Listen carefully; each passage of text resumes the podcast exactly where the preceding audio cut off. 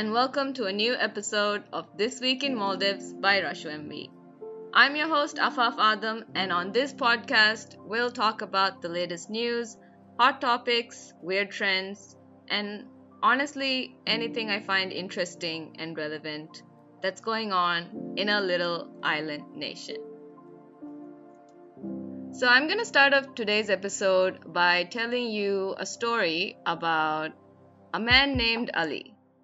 Ali is an average, regular, middle aged Maldivian man who lives in a rural island with a population of 2,000 people.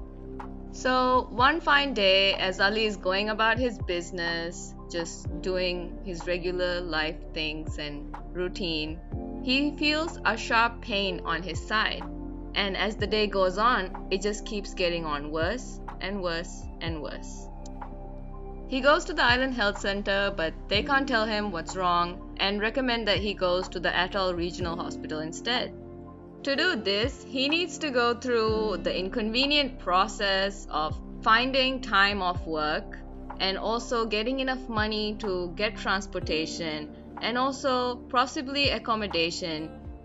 Nevertheless, the pain is unbearable for Ali and he really needs to see a doctor, so he goes through this process and finds a way to get the money, finds the time, and goes to the hospital. He finally gets to see a doctor and forks over some more money for tests, scans, and after rigorous examination, the doctors tell Ali that the reason behind his affliction and the reason for his pain and suffering over time has been a kidney stone. When Ali hears this, he is relieved up until the doctor tells him how much it costs to remove this pesky little kidney stone. Now, Ali doesn't have that kind of money, so his only option is to walk out, or perhaps let's say limp away from the doctor's room, and while still in excruciating pain, decides to head back home.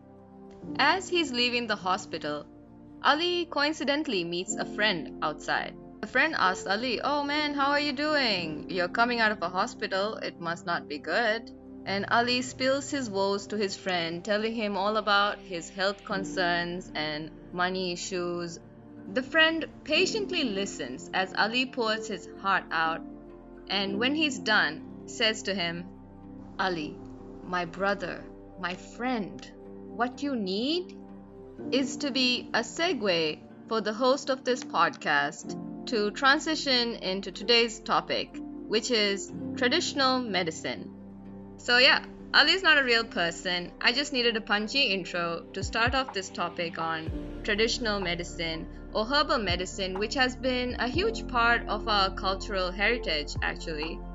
In today's modern times, most people just use regular medicine because it's more effective.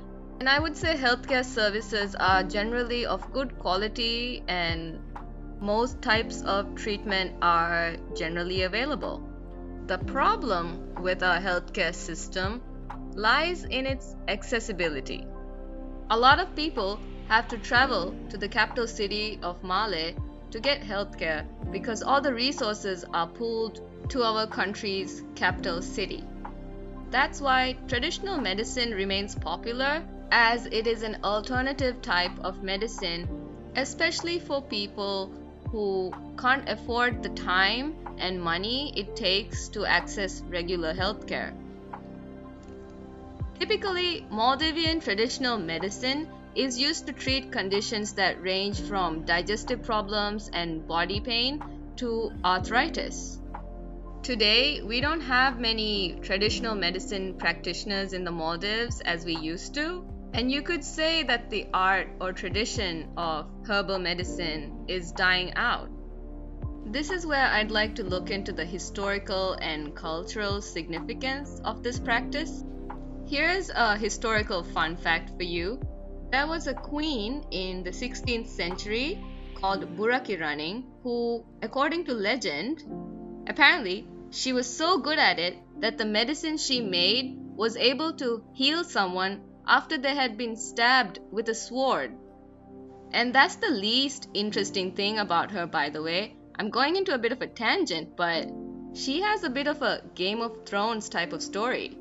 I'm not kidding, she literally ran away to India because they wouldn't let her marry her cousin, and then she made a deal with the Portuguese, came back, assassinated her brother, took over, only to get exiled by her husband a few years later. Anyway, I digress, but that was a fun history tangent to go on.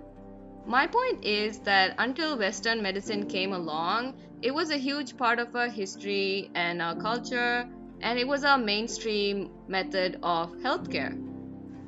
So, the exact origin of traditional medicine in Maldives is unknown, but it's theorized that over the centuries, Maldivian healers acquired medical knowledge from people who were traveling through the islands and adapted this information and used what they could find locally and sometimes if they could import ingredients they would use those to make medicine.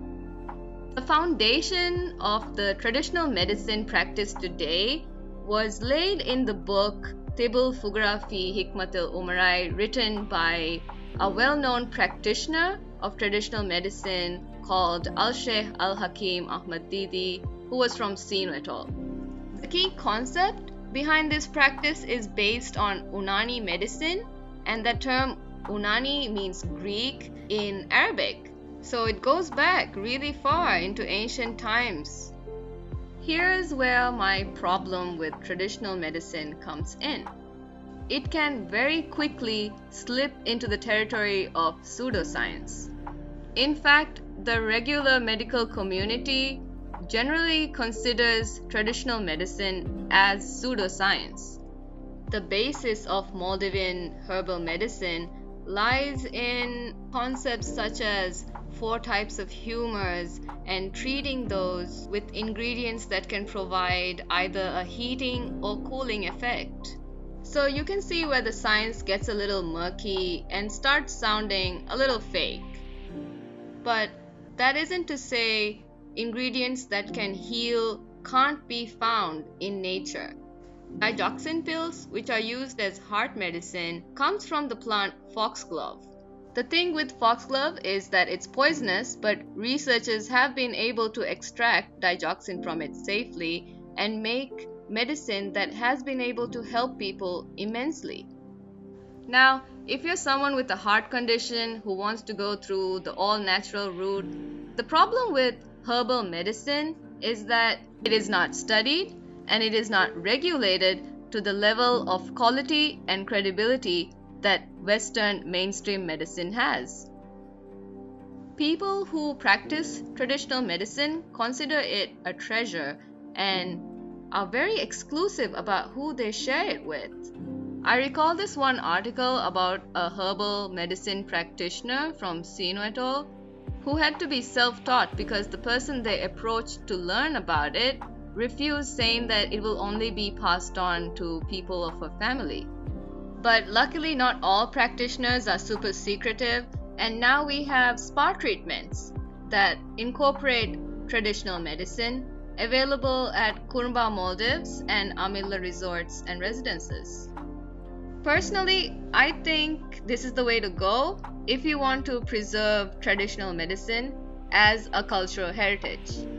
As much as I love the idea of forest fairy in touch with nature vibes of herbal medicine, the fact that you don't know what's in it, how much is in it, what side effects it could cause, can prove to be very dangerous, especially for people with serious illnesses. At the end of the day, it's your choice. But if you do decide to try herbal medicine, do check the approved list of medications and ingredients listed on the websites of the Ministry of Health and MFDA.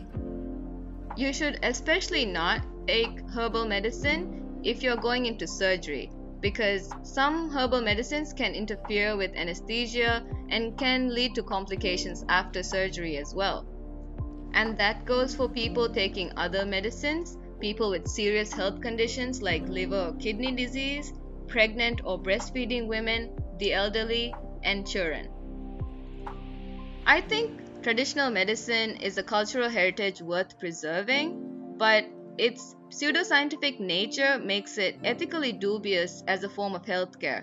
incorporating this practice into the hospitality industry could be a way to maintain this tradition and the economic activity that it generates.